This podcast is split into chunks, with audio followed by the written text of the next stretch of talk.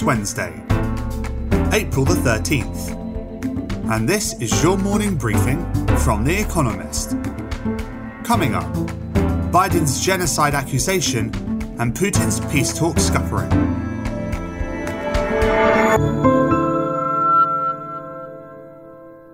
First, the world in brief. President Joe Biden described Russia's actions in Ukraine as a quote, genocide for the first time, saying that it has, quote, become clearer and clearer that Putin is just trying to wipe out even the idea of being Ukrainian. Though his comments do not carry any legal weight, Volodymyr Zelensky, Ukraine's president, praised Mr. Biden, saying that, quote, calling things by their names is essential to stand up to evil. Vladimir Putin said that peace talks had hit a cul-de-sac and that Russia's assault would continue, suggesting that a frontal attack on eastern Ukraine is now inevitable. Russia's president said that dialogue was impossible while Ukraine accuses Kremlin forces of war crimes against civilians in Bucha, atrocities The Economist has verified took place.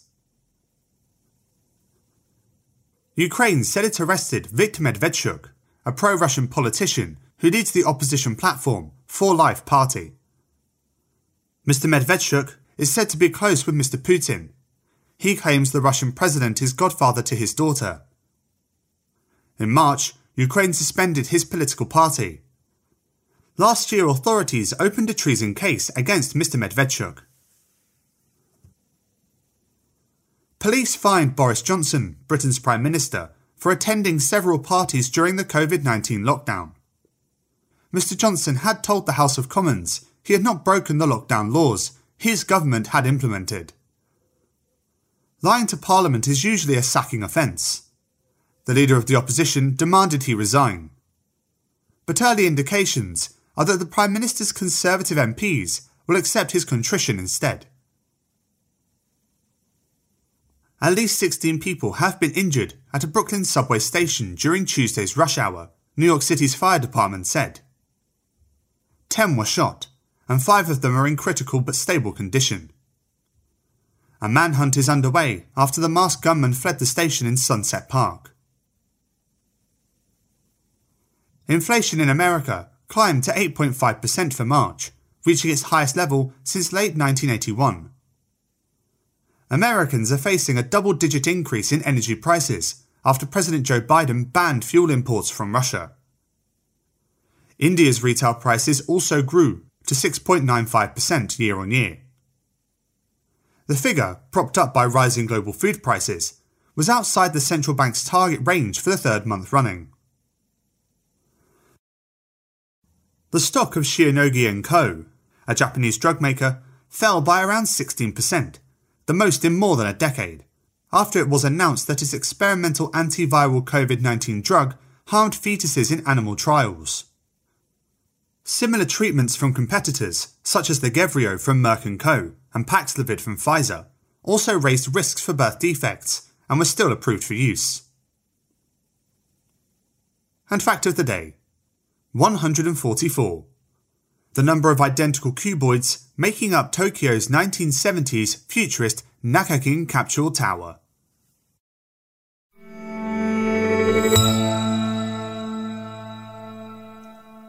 And now here's today's agenda. Grim days in the Donbass. After nearly seven weeks of fighting, the war in Ukraine is about to turn uglier still. Russia has given up on capturing Kiev, the capital, and is concentrating the fury of its battered units in an arc around the eastern Donbass region, under a new overall commander, General Alexander Dvornikov. The next phase will be reminiscent of the Second World War said Ukraine's foreign minister, Dmytro Kuleba. Quote, a knife fight, predicted an American official. Volodymyr Zelensky, Ukraine's president, is pleading with anyone who will listen, including the South Korean parliament, to send as many weapons as soon as possible. The onslaught could start within days, his government reckons. But the guns are hardly silent. Russian forces are inching forward and may be about to take the port city of Mariupol. The defending forces there say they are running out of food and ammunition. claims that Russia has used chemical weapons are unproven. One way or another, though, expect many more horrors ahead.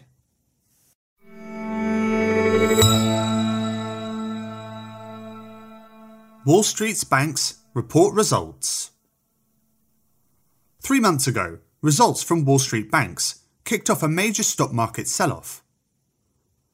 After compensation costs at Goldman Sachs spiked, their share price shed almost 10% in a single day. Spooked investors realised price pressures were not transitory and that the Fed would have to raise rates sharply to control them. Share prices slumped. Investors are unlikely to be so frightened by this week's latest round of bank earnings. JP Morgan Chase reports on Wednesday, followed by Citi, Goldman, Morgan Stanley, and Wells Fargo on Thursday. Granted, the uncertainty around war in Ukraine has dimmed some types of corporate activity, such as mergers, but volatility in stock and bond markets tend to encourage more trading. The next quarter on Wall Street is likely to be a mixed bag. One thing is clear. This set of bank results won't trigger fears of prolonged inflation, because such concerns are already widespread. Data published on Tuesday showed that America's Consumer Price Index rose by 8.5% in the year to March.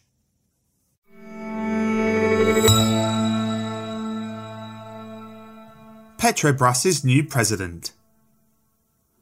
On Wednesday, shareholders of Petrobras Brazil's state controlled oil company, are expected to approve a new chief executive chosen by the government. Jose Mauro Coelho, an industrialist chemist, is the president's choice.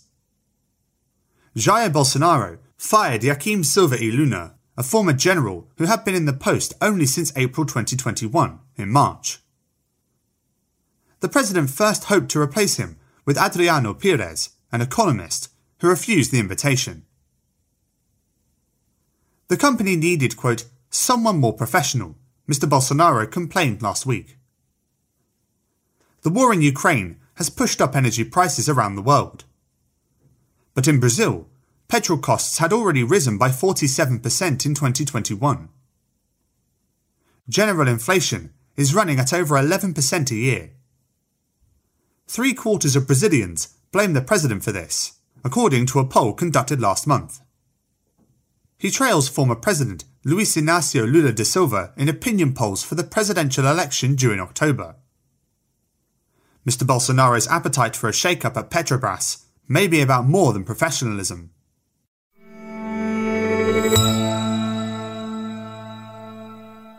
Sri Lanka's economic woes worsen.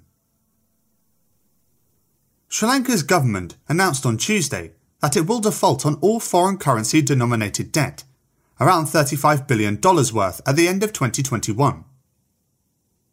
The country's foreign reserves have plunged by 70% in less than two years and stand at just $2.3 billion. On April 18th, Ali Sabri, the finance minister, will start emergency talks with the IMF. The finance ministry blames war in Ukraine and COVID 19 for the default. But there are other factors. Tax cuts in 2019 have cost the government dearly. A currency peg at an overvalued rate has encouraged Sri Lankans to send remittances through unofficial channels, costing the public purse. Gotabaya Rajapaksa, the increasingly unpopular president, wants to stay in power with the backing of a national unity government. In a televised speech, his brother, Mahinda Rajapaksa, the Prime Minister, admitted that talks with opposition parties and defectors have failed. But he made it clear that the pair will not quit.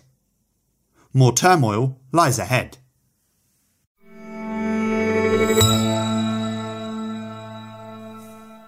A soggy celebration of Thai New Year.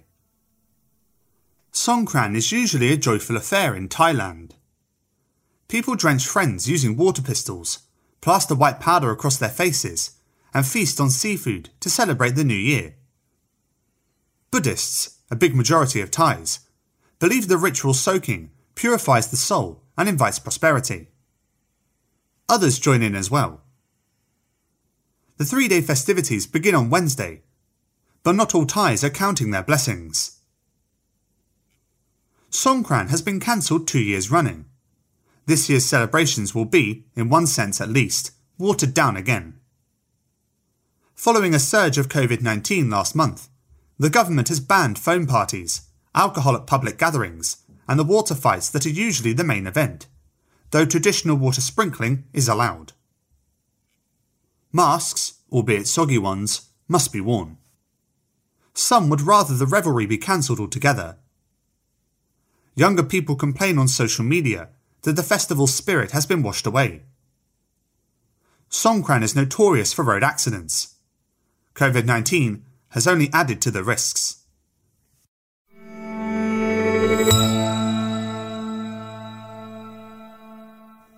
Daily Quiz Our baristas will serve you a new question each day. On Friday, your challenge is to give all five answers and tell us the connecting theme. Email your responses and include mention of your home city and country by 5pm BST on Friday to quizespresso at economist.com. We'll pick randomly from those with the right answers and crown one winner per continent on Saturday. Wednesday.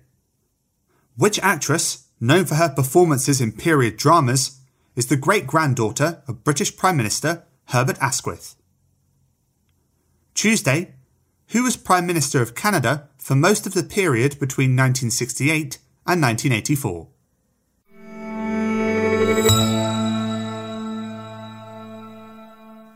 Finally, here's the quote of the day from Sir Robert Alexander Watson Watt, who was born on this day in 1892.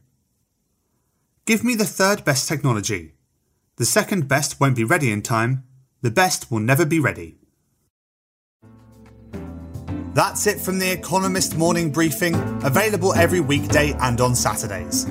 You can hear interviews and analysis from our journalists, including our current affairs podcast, The Intelligence by searching for The Economist on your podcast app, or by asking your smart speaker to play the latest Economist podcast. And as a subscriber, you have access to each week's full edition in audio.